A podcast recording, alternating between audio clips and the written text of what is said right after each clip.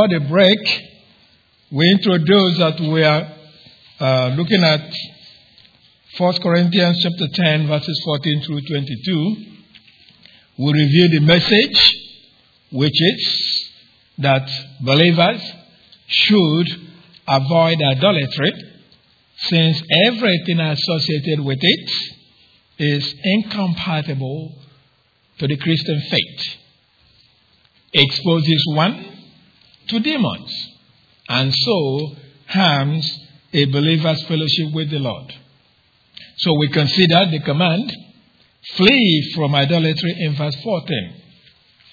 Now, in verse 15, we began with the reasons or explanation against idolatry. Now, although the apostle did not use a Greek word that usually signifies reason or explanation, but that they are from those the apostle addressed, how he addressed the Corinthians, and what task he assigned them. From them, we really recognize that he's dealing with reasons for against idolatry. Now he also address them as those marked by good judgment. In 1 Corinthians uh, 10 15, when it says, I speak to sensible people. That is course, it's a way the apostle acknowledged that the Corinthians are able to comprehend the reasons he was about to give them against idolatry. And so we emphasize the fact that we are living in a time when people do not want to be involved in critical thinking. They don't just give us whatever, and, and people don't think critically, which is an important part of the Christian life, really. You need to think critically because that's one of the things that will help you to solidify some truths that you can use to defend what you believe in. Critical thinking. But that is almost being uh, left out of the way today because many of us have been accustomed to uh, preachers who just tell stories, don't challenge your mind. Yet the Bible expects us to do that. So when he says, You are sensible people, he's saying, You have that ability. And I have mentioned that there's no believer that can develop that because it's something the Holy Spirit will provide you. So you should not be uh, one of those who just go with the flow. Whatever is the flow, you go with it. Think critically. Because you're not going to stand before the Lord and say, Well, everyone was doing it, whatever it happens to be. No. You have to stand for yourself. So it's important that we do critical thinking. Now, the uh, assignment he gave the Corinthians is given in verse 15, where it says, Judge for yourself what I say. So we went through the word judge and looked at it and said, in our uh, passage, it means to evaluate. And to evaluate something, one needs facts.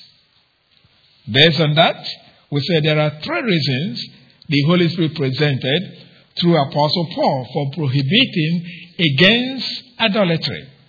The first reason is the because of the uniqueness of the Lord's Supper described in verses 16 and 17, but for which all of, all of them celebrated and all believers do today too. Now, the uniqueness of the Lord's Supper is described first in the, in the significance of the elements used in the celebration. So the apostle started with the cup instead of the usual first element, which is bread, uh, probably because of the flow of thought in what he's writing. Because, as I said, uh, if he started with the bread, when he gets to verse 17, when he's talking about the body, he makes a little bit gap. So he, the Holy Spirit directs him start with the cup. The cup is the second thing. But then he goes back to the first, the bread, and that helps him to uh, move right into in his development to what uh, he says in verse 17 about the unity of the, bo- of the body of Christ.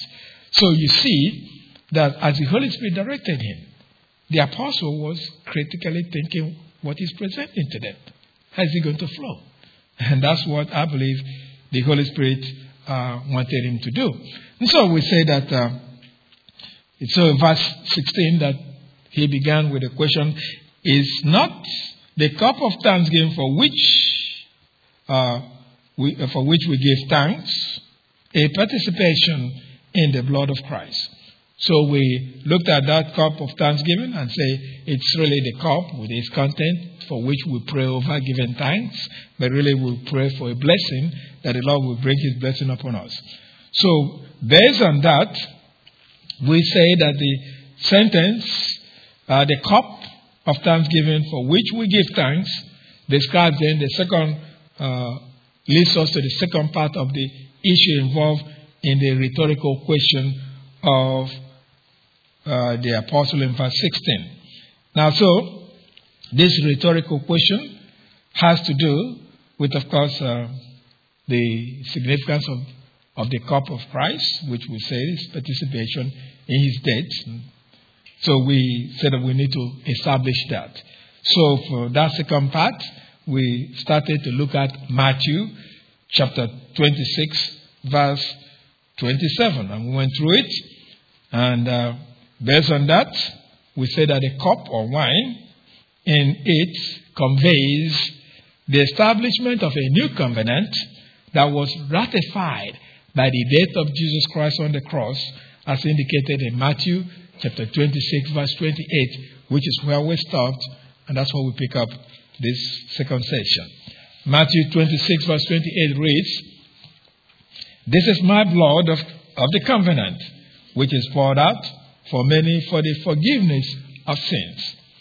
Now, it is possible that some will celebrate the cup without understanding its significance. Therefore, the Holy Spirit, through Apostle Paul, gives us the significance of celebrating the cup in that phrase of 1 Corinthians 10 16, we say, a participation in the, body, the blood of Christ. Now, some, of course, have taken the view that the phrase is dealing with physical drinking of the blood of Christ, or that the content of the cup turns into the blood of Christ in some mysterious ways. Now, such a view is really not supported by either the Greek grammar or example of Israel's celebration of the Passover, or even, as they say, from even pagan practices of eating sacrificial meals offered to their gods. We don't have any claim anywhere that represents that. Now, other, other views, or at least other people, uh, view the phrase, a participation in the blood of Christ, as concerned with fellowship of believers during the celebration of the Lord's Supper, which may be implied, but that's not the focus of the phrase. Now we contend then that our phrase is concerned with sharing in the death of Christ on the cross. That's what it says when we talk about participation in the blood of Christ. That, means sharing in the death or the blessing of the death of Christ. Now, to prove that this interpretation is indeed correct, we consider the two key words used. The first is the word participation. That is translated from a Greek word that may mean communion, close relationship, or association. Now, it may refer to a sign of fellowship or proof of uh, brotherly unity, so that it means something like contribution. The Greek word can mean contribution or even gift, as it is used in Romans chapter 15, verse 26.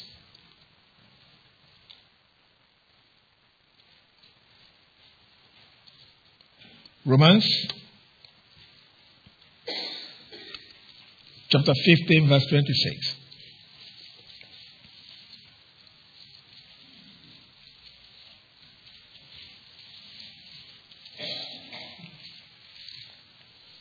Romans 15, verse 26 reads, For Macedonia and Achaia were pleased to make a contribution.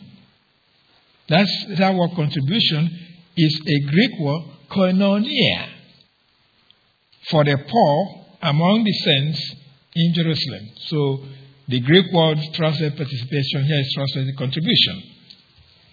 And of course, the word may mean participation or sharing, as in the sharing of the suffering of the Lord Jesus Christ, as stated in Philippians chapter 3, verse 10. Philippians chapter 3, verse 10.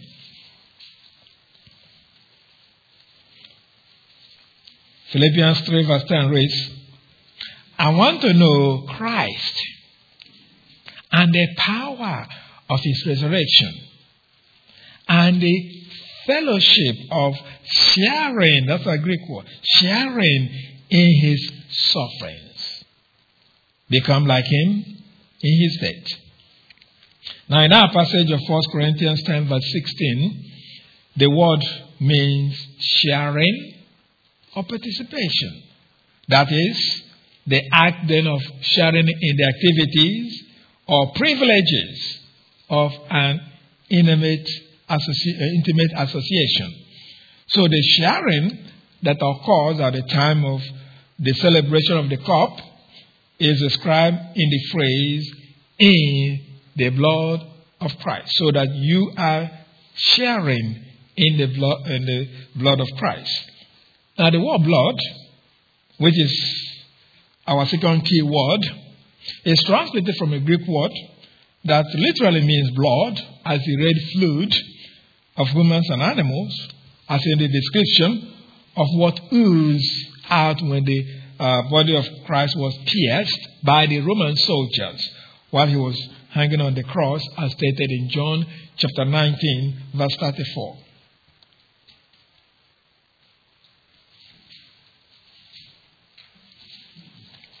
John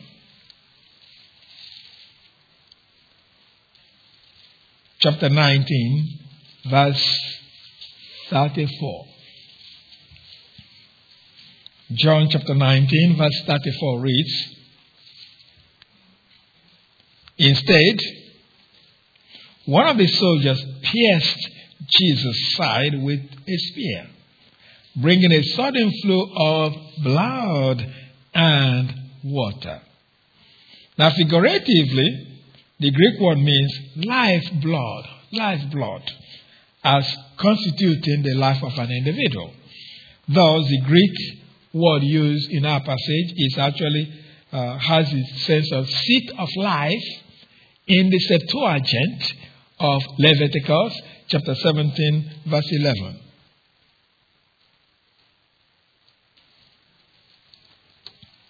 Leviticus chapter 17, verse 11.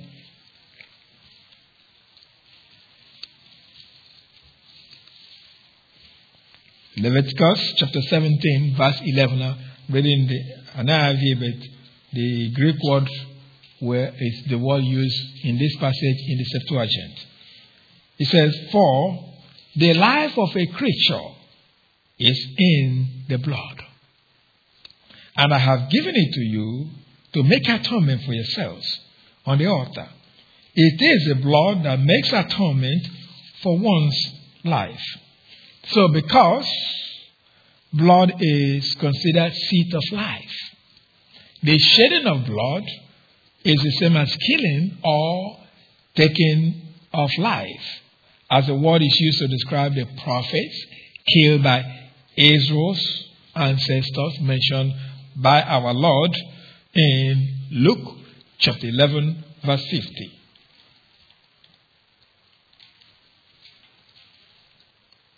Luke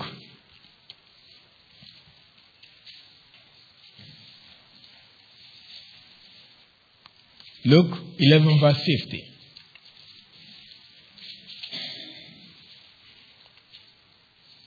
Luke 11, verse 50 reads, Therefore, this generation will be held responsible for the blood of all the prophets that has been shed since the beginning of the world. In other words, those who have been killed. Now, so some English versions, such as the today's English version and the contemporary English version, avoided the use of the word blood in this verse.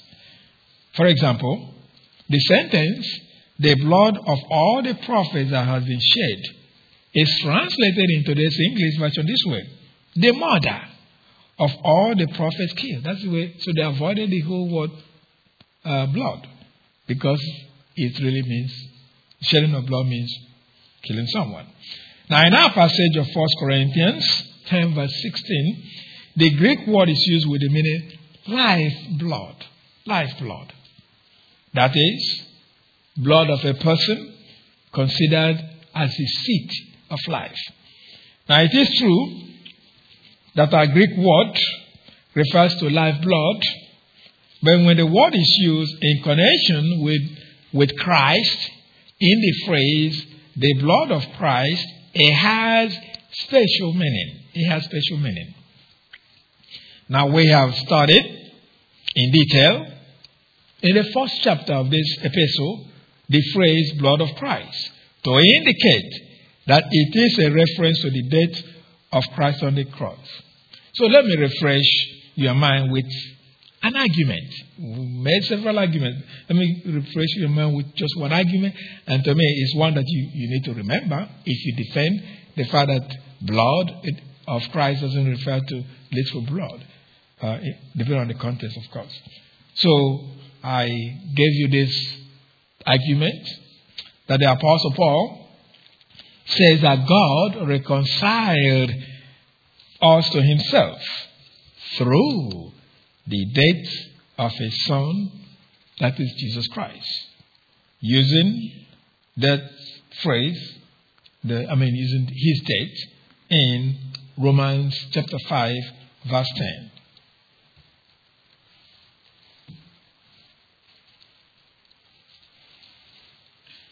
Romans In other words, I'm saying now, there are two passages I'm going to give you that if any time you don't have to remember all the other arguments, just these two passages will help you to say to a person, even when you read all these people, the blood of Christ washes our sin and all those things, you say, no, it's not a literal blood. It can't be a literal blood.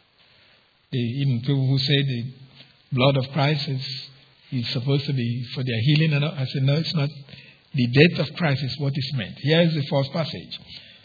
It reads, For if, when we were God's enemies, we were reconciled to him through the death of his Son, how much more, having been reconciled, shall we be saved through his life?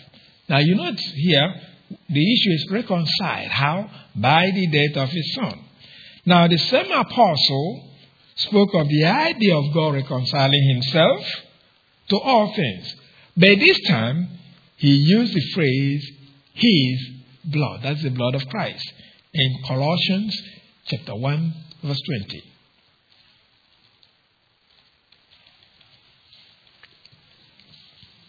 Colossians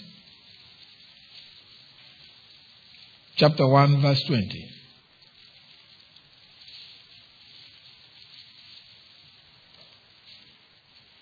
Colossians 1.20 reads, and, and through him to reconcile to himself all things, whether things on earth or things in heaven, by making peace through his blood shed on the cross. So if reconciliation mentioned in Romans 5 verse 10 is through the death of Jesus Christ, certainly it is the same reconciliation that the apostle had in mind in Colossians. But instead of using the word death in association with Christ, he used the word blood that was shed on the cross. Therefore, there can be no doubt then that the blood of Christ refers to his death on the cross. The point then is that the blood of Christ should not be thought of in a literal sense in many passages, but in a figurative sense to refer to his sacrificial death on the cross. So our examination of the key words then in the phrase of 1 Corinthians 10 verse 16, a participation in the blood of Christ should help to convince you that the Holy Spirit intended to convey to us that any time we celebrate the, the cup in the Lord's Supper, that we are enjoying the benefits of his death on the cross for us. That's what he wants when he says participation in the blood of Christ. That we recognize we are participating or we're enjoying the blessings or the benefits of his death. So we celebrate the forgiveness of our sins that we receive through the death of Christ as indicated by our redemption or forgiveness of sins, as stated in Ephesians chapter 1, verse 7.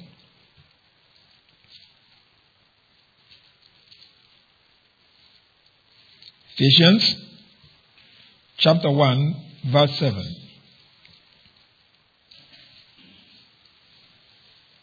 Ephesians chapter 1, verse 7 reads, In him we have redemption through his blood. Now you know it's through his death.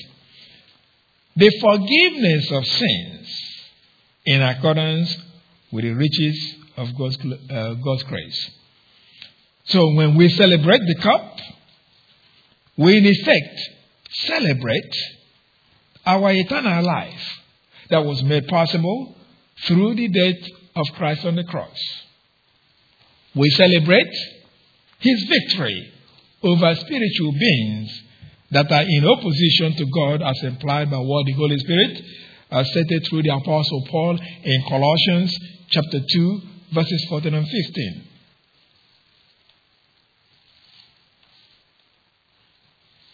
Colossians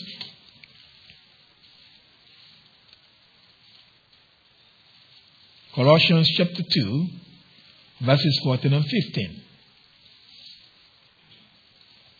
Colossians chapter 2, verse 14 reads, Having cancelled the written code with its regulations that was against us and that stood opposed to us, he took it away, nailing it to the cross.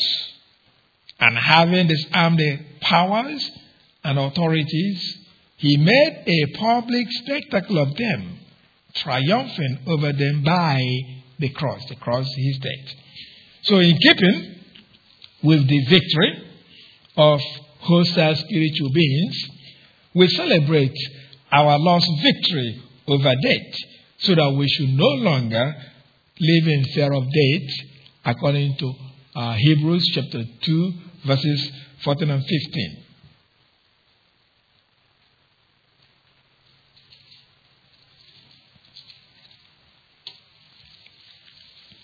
Hebrews chapter 2, verses 14 and 15.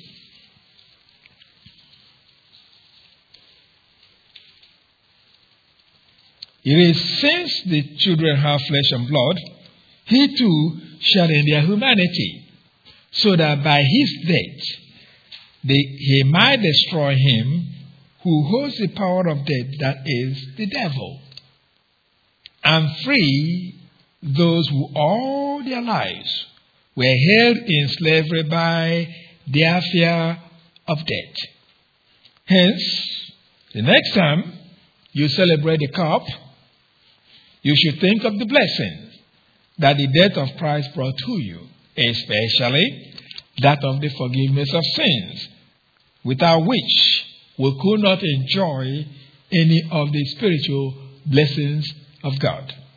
So, in any case, we had indicated that the apostle was concerned with the significance of the communion elements As we have explained, it is probably because of the flow of the thought of what the apostle is teaching here that the apostle referenced first the second element of the Lord's Supper uh, celebration before the first element that is used in the celebration of the uh, Lord's Supper. Now, having given the significance of the second element, the apostle returns into the significance of the first element of the celebration of the Lord's Supper. He conveyed that its significance is to enable believers to recognize that they are part of the church of Christ. That's what he wants us that you are a part of the body of Christ. You are a part of the church of Christ when you celebrate the bread. Now, it is this significance that is uh, given in the rhetorical, second rhetorical question of 1 Corinthians 10, verse 60. Look at that. It says, And it's not the bread that we break, a participation in the body of Christ. Now, as in our consideration of the first rhetorical question, to support our interpretation, we should also consider the, uh, word, the Greek words used. The first word is really bread. You say, well, I know what bread is. Yeah, I know. But listen, listen let's see. The first word bread though, is translated from a Greek word that may mean bread as a baked product from grain, and so it is used for the celebration of the Lord's Supper, as in the original instruction about it, in which Christ used bread in Matthew chapter 26, verse 26.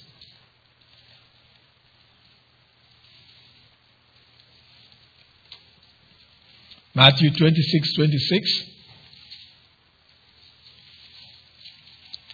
It reads, While they were eating, Jesus took bread, gave thanks, and broke it, and gave it to his disciples, saying, Take and eat.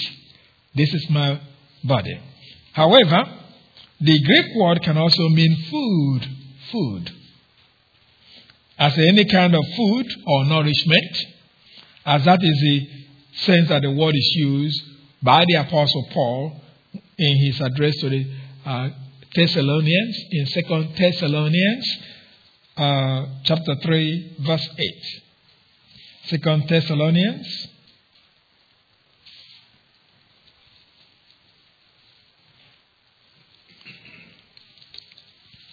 Second Thessalonians chapter 3 verse 8. It is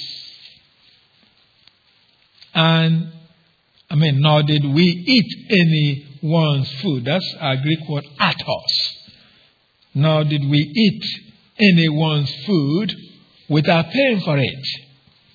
On the contrary, we worked night and day, laboring and toiling, so that we will not be a burden to any of you. Now, the phrase anyone's food is literally from the Greek bread from anyone. Bread from anyone. Now it is in the figurative sense that the word is used by Jesus Christ to describe himself as the bread of life in John chapter 6, verse 35.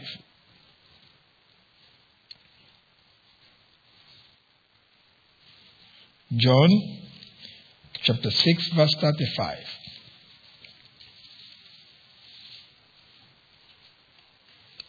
John chapter 6, verse 35 reads, Then Jesus declared, I am the bread of life. He who comes to me will never go hungry, and he who believes in me will never be thirsty. Now, in Jesus Christ's claim of being the bread of life, he meant that he is the way to eternal life, or that through or through whom one receives eternal life.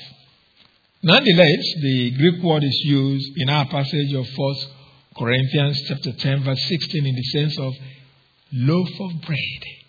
Loaf of bread.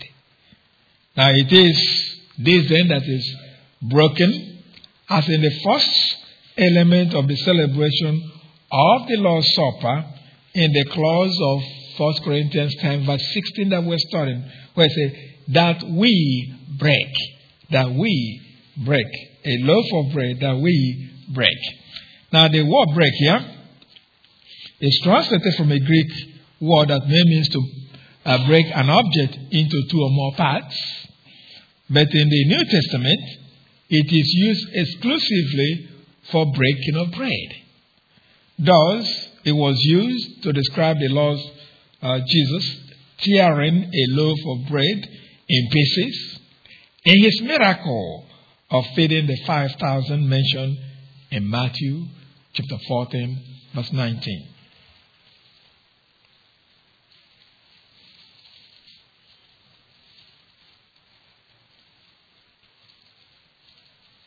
Matthew.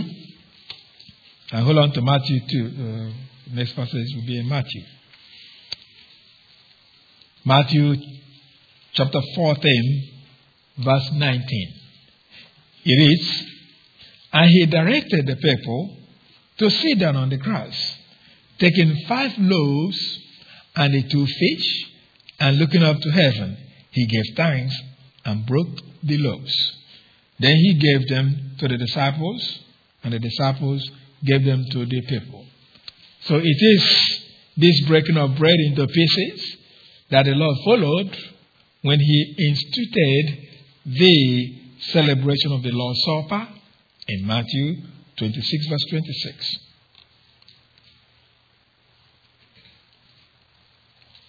Matthew, we've cited it, but look at it again. Matthew 26, verse 26. It is, while they were eating, Jesus took bread, gave thanks, and broke it, and gave it to the, his disciples, saying, Take and eat. This is my body. Consequently, the breaking of bread may refer to ordinary meal or fellowship meal of the type that the church practiced when they met at different homes as recorded in Acts chapter 2 verse 46.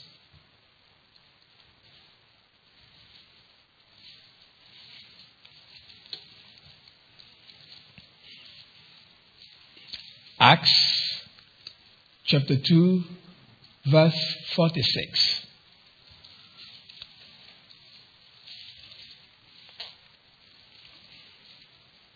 Acts 2, Acts, Acts chapter 2, verse 46 reads, Every day they continued to meet together in the temple courts.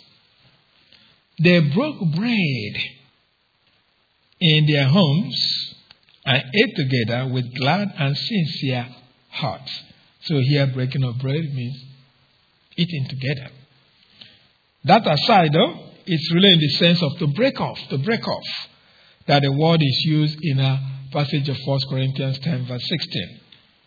Now, when a believer partakes of the broken piece of the bread of, for the celebration of the Lord's Supper, that person celebrates being a part of the church of Christ, as implied in the passage we're studying 1 Corinthians 10, verse 16. Look at it again. Say, a participation in the body of Christ.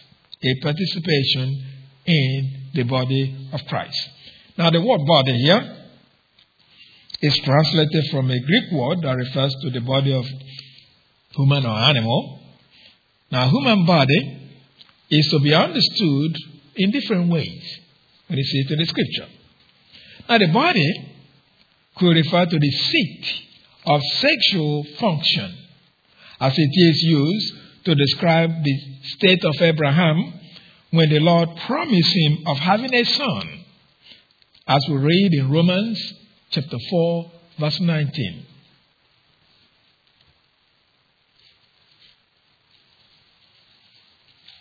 Romans chapter 4, verse 19.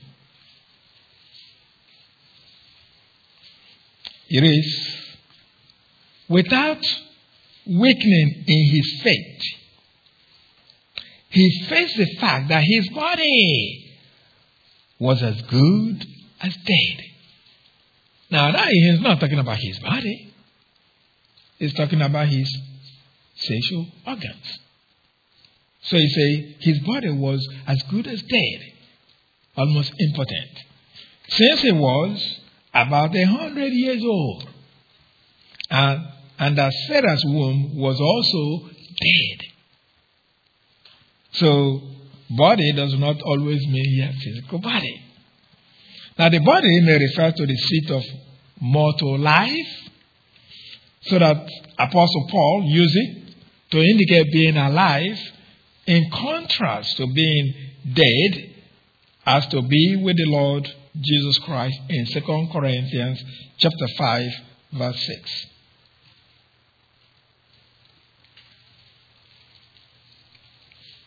Second Corinthians chapter 5 verse 6.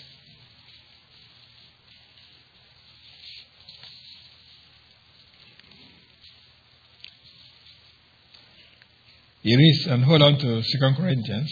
I'm going to pick up uh, some verses from Second Corinthians anyway. Yes, say, therefore, we are always confident and know that as long as we are at home in the body, we are out away from the Lord. So the body may refer then to organ of human activity what you do on this planet. It can be just used in terms of the body. So that it is this activity that is done through the body that will be evaluated before the judgment seat of Christ, according to 2 Corinthians chapter 5, verse 10. 2 Corinthians chapter 5, look at verse 10. It is, for we must all appear before the judgment seat of Christ. All here refers only to believers, that each one may receive what is due him for the things done while in the body. In other words, all the activities that you get involved in, he said, whether good or bad. In other words, everything you and I do as believers will be evaluated by the Lord, whether it is worthless or whether it's of value for the purpose of being rewarded. So you put in mind, uh, it didn't say good or sin. If I said good or sin, that would have been some problem. He said good or bad. Because anyone who is appearing before the judgment seat of Christ is, is already in heaven. So it's not that. It is all that you do, whether they are worthless or whether you're useful. If they are worthless, they're burned off. No problem. In a sense, but it's a problem because you don't receive any reward for them. So all the people, Christians, hustling and doing all this and doing that, that they, some of them will be shocked in heaven that all that you did, you thought you were helping this and helping that, it all comes to nothing because you didn't understand the ministry of the Holy Spirit in your life, or you didn't do it under the control of the Holy Spirit. You were doing it so that people will recognize you. And when you do that, it's all waste. In heaven, nothing. That's what you should be concerned with as a believer. So that's why I say, whether good or bad. Again, I say, it's not, didn't say good or sin. It's good or bad. That's good or worthless. Because that Greek word means worthless. Anyway, the word may be used for the entire person as it is used in Apostle Paul's declaration of what some in Corinth said about him as we read still in 2 Corinthians. Look at chapter 10, verse 10.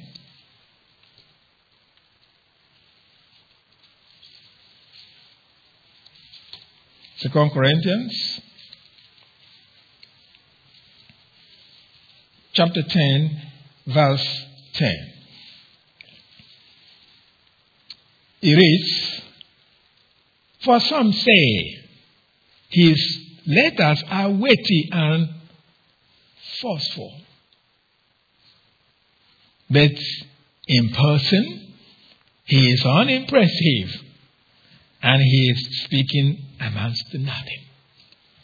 So here, the, the sentence in person, he is unimpressive. Really, look at the Greek actually says this. The bodily presence weak. In other words, they say he's a tiger when he handles a pen. But when he comes in person, he's so weak. Can hardly, you know. But so what they, whatever they say, but that's how they tried to evaluate the apostle. Doesn't understand what uh, the Holy Spirit was doing with him. Anyway, the Greek word that we're looking at that means body can also mean physical, physical. As in James chapter 2 verse 16.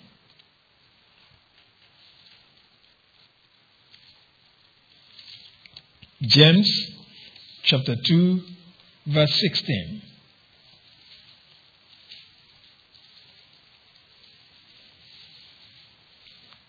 James chapter 2, verse 16. It is, if one of you says to him, Go, I wish you well, keep warm and well fed but does nothing about his physical needs, what good is it? Now, that phrase, his physical needs, is literally from the Greek, the things needful for the body. That's what the Greek reads. The things needful for the body. Now, in our passage of 1 Corinthians 10, verse 16, the Greek word is used with the meaning body so that it has a sense of physical or the outer being of a person. However, when the word is used with Christ in the phrase body of Christ, it is subject to two possible interpretations. It could refer, of course, to Christ's earthly body that was subject to death, as stated in Romans chapter 7, verse 4.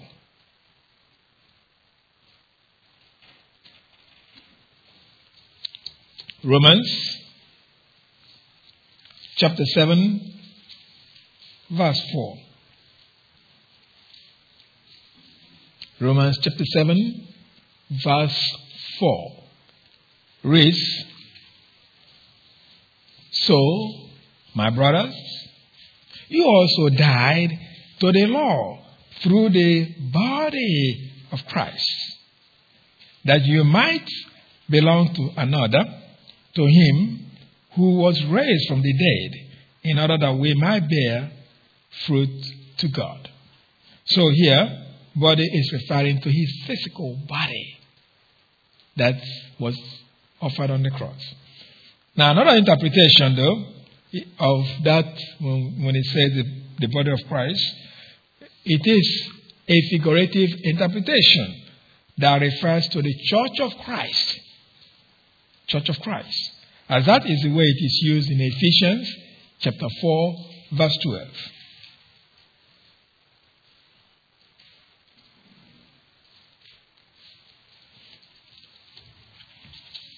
Ephesians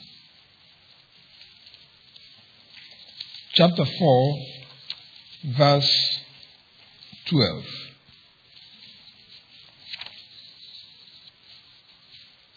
Ephesians 4, verse 12.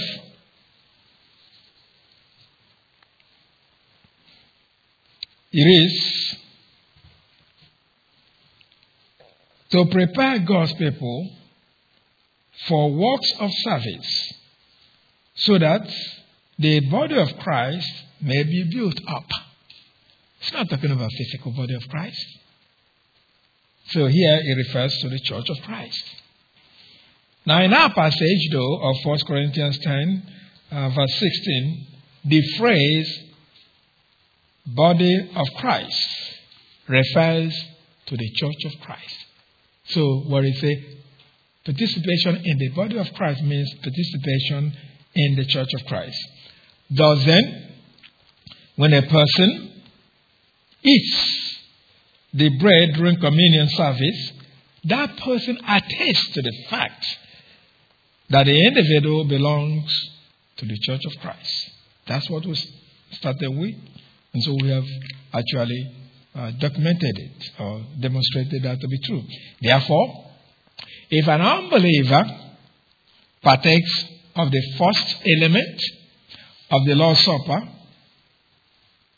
that is really a meaningless act. But for the believer, eating of the bread of the Lord's Supper during his celebration should remind the person of the high privilege of being in the church of Christ. When you celebrate, when we take partake of the bread, it should remind you that you are a highly privileged person because you belong to the church of Christ. It's a very high privilege. No, there's no privilege on this planet that compares to it. The privilege that you are in the church of Christ. So, in any event, then, the first uniqueness of the Lord's Supper is the significance of the communion elements. So, this brings us then to the second uniqueness of the Lord's Supper. The second uniqueness of the Lord's Supper is that it portrays the unity or the oneness of the Church of Christ. That's what it portrays. Now, it is this truth that is given then in the clause of where we're studying 1 Corinthians 10, verse 17. The clause says, Because there is one loaf. We who are many are one body. For we all partake of the one loaf. See, the Holy Spirit, through Apostle Paul, conveys to us in an unmistakable manner that there is only one church of Christ. Only one church of Christ. Unfortunately, in this country, believers act as if there is more than one church of Christ, as evident in the names Uh, used to describe the local churches. We hear such thing as a white church or black church. Now, such declaration is contrary to what the Holy Spirit says through the Apostle Paul here. Because he said, one church, one body. So there's only one church of Christ. Although sin has caused believers to think otherwise. Now, if things have just degraded so badly, in some areas there should maybe maybe two or three local churches. But that sin has crept into the church of Christ and has caused such a, a havoc that believers don't think about what it means the church of Christ. A lot of people, it's not even a social club where you go and make your business deals. So you'll be in, in the crowd, whatever it is. That's not the church of Christ. It's anything but it. But here we're saying is one of those is, he says, look at that. Because there's one loaf, so that we who are many are one body. One body? The church of Christ. Now, to state strongly that there's only one church of Christ, the apostle used two arguments in support of his point. Now, remember how I keep emphasizing the ability to reason, to make arguments. You just don't tell people, this is this, and you expect them to believe you. Convince them by giving arguments. Now, I admit also that no matter what you argue, people make up their mind they don't want to hear what you're telling them. They already made up their mind. You can argue all you want, they don't, they don't care. Because they're not interested in truth. And as I think about it, there are very few people on this planet that are really interested in the truth. Very few. You may be one of them, but I'm just saying there are very few. Because the way you know if you're really interested in truth is when the truth hits you at the face and you don't like it. What do you do? Oh, I don't want to go to that church anymore. Or whatever it is, you come up with your excuses. Truth is painful. And if it's not paining you, you better ask yourself, am I hearing the truth? Is this painful? Anyway, it is the, the apostle, in his first argument then, is that there is only one loaf of bread that is involved in the celebration of the Lord's Supper. So he said, there's only one body, one Christ, one church of Christ. First reason, one loaf of bread.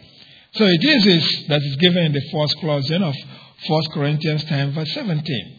When he said, Because there is one loaf. Literally, the Greek says, Because one bread. That's what the Greek says. Because one bread. Now, the fact that the apostle used the concept of one loaf or one bread in his argument to support the concept of the unity or oneness of the Church of Christ is, as we have said, the reason he mentioned the first element of the Lord's Supper as the second in our passage to enable the easy flow of his thought from the concept of bread, body, to one, one body of Christ. Now that the apostle, I mean, that aside though, when the apostle used the Greek phrase that literally translates one bread or one loaf, he was probably thinking of the inception, the very beginning of the Lord's Supper, where the Lord Jesus used one loaf of bread. But ever since that incident, there are several loaves of bread that are used in the celebration of the Lord's Supper. Of course, the word one that is translated is really translated from a Greek word that is a numerical term in some cases with the meaning of something like one that may also mean one with focus on uniformity or focus on quality of a single entity. And so, in some passages, the Greek word may mean one and the same. One and the same.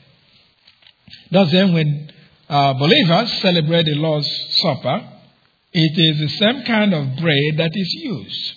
Same kind of bread. So, one and the same. So, the point of the apostle is that there is one loaf of bread that is broken into pieces for the celebration. In other words, there's one church, many in it many members. So the so the the point again of the apostle is that there is really one loaf of uh, bread that is broken in pieces for the celebration. Now this fact is true even of the elements that we use today in our communion services. They are made generally from the same dough of bread before they are broken into pieces or the smaller pieces that we use. Anyway, the apostle says that because there is one loaf of bread, then there can only be one church of Christ. Only one. As in the clause of 1 Corinthians 17, uh, 10 17, we're starting when it says, We who are many are one body. Many, one body. So the apostle indicates that there are many believers in many locations, but they form one body. The pronoun we here is inclusive of the apostle and all other believers, including the Corinthians. So the one body of the apostle that he meant is the church of Christ or the body of Christ, regardless of any human factor. Now, what he said here to the Corinthians is essentially the same point he made to the Galatians as recorded in Galatians chapter 3, verses 26 through 28.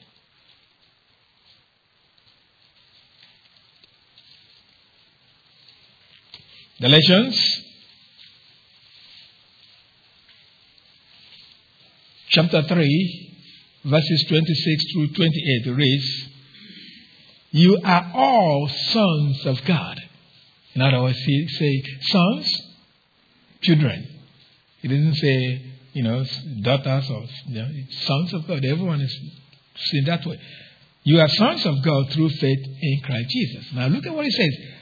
For all of you were baptized into Christ, have clothed yourself with Christ. Now notice then what it says.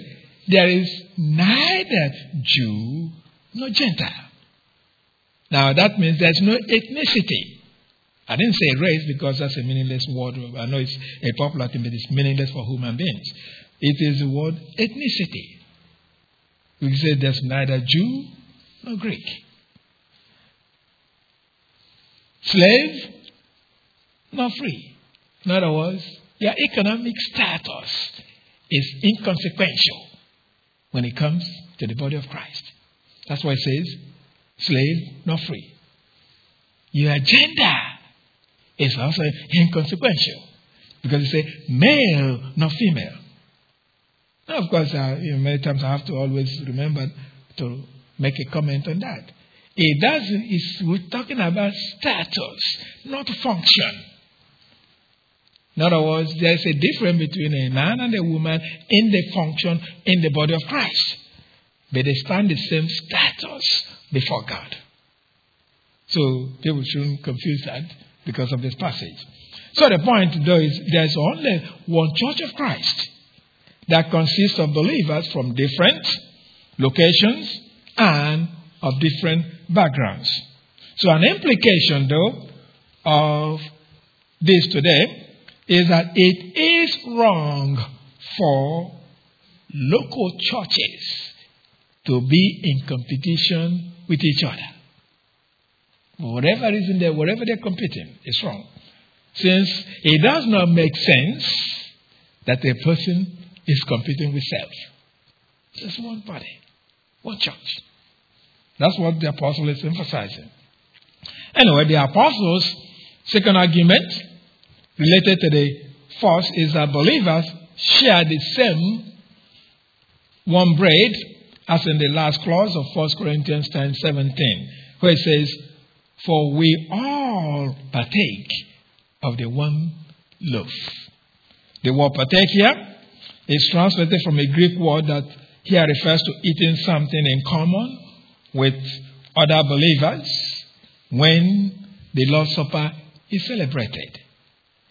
Anyway, the apostle continued to use the concept of one bread to drive home the point that there is only one church of Christ that believers belong. Only one church. They meet in different locations, but still one church. Now, the uniqueness eh, of the Lord's Supper that believers partake, that indicates that they share the benefits of the death of Christ on the cross and belong to the church of Christ, is then a strong argument against idolatry. In other words, why get involved in anything that is idolatrous?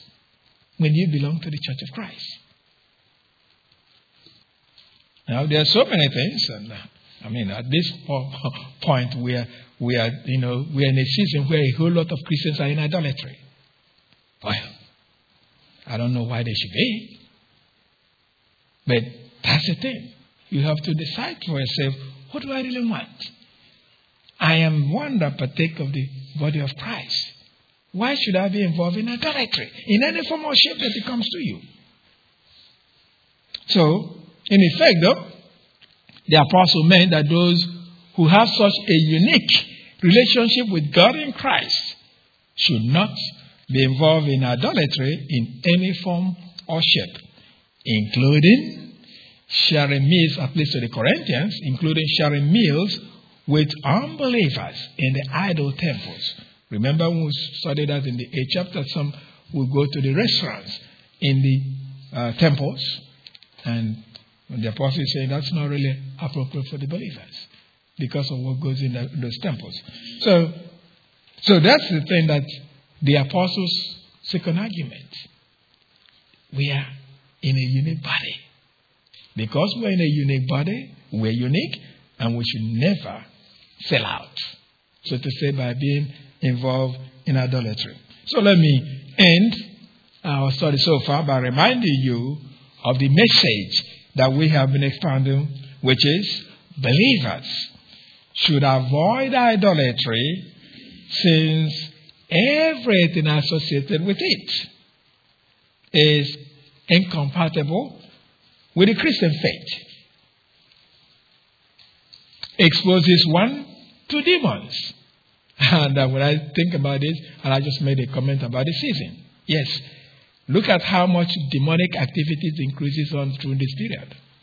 And people don't understand that. They just laugh over it. They don't understand.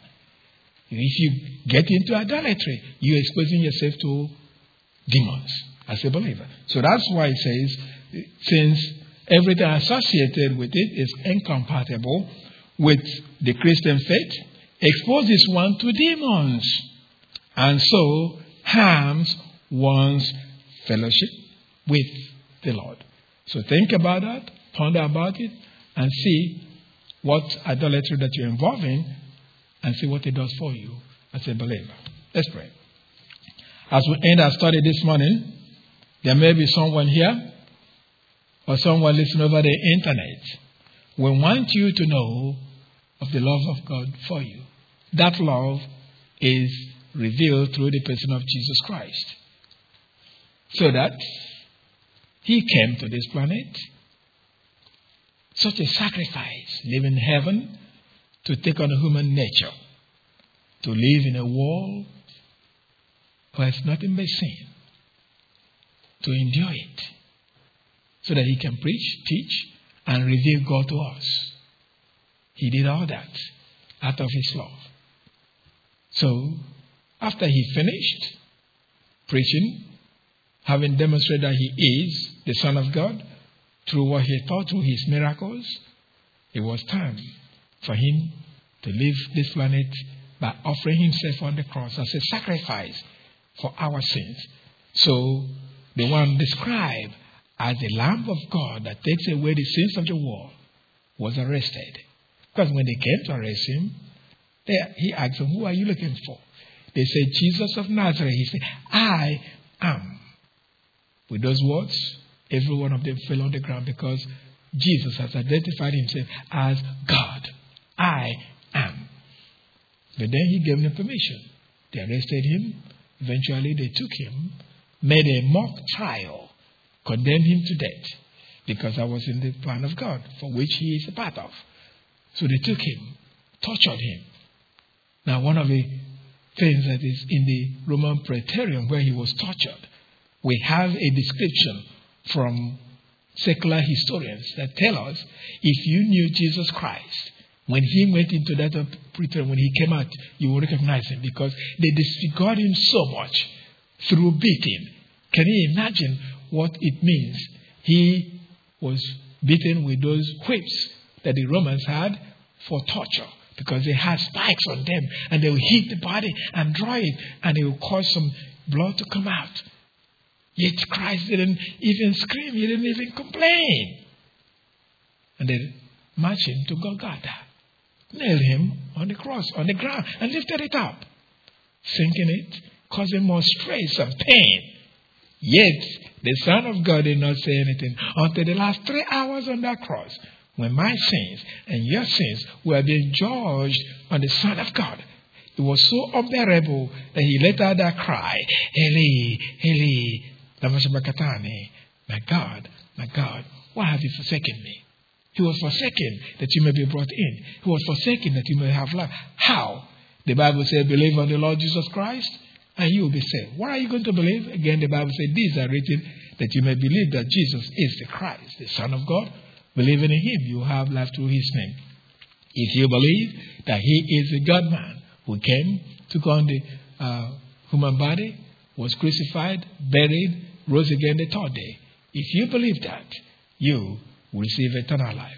That you need to do, my friend, to escape God's coming wrath. On the other hand, if you say, I don't care, man, I am telling you, you are caught in with hell. And hell is not a place you want to be. It's not a picnic. You haven't seen any suffering on this planet compared to what hell holds. Just think about it this way. If it wasn't that horrible, why would God do that kind of sacrifice? It was so horrible.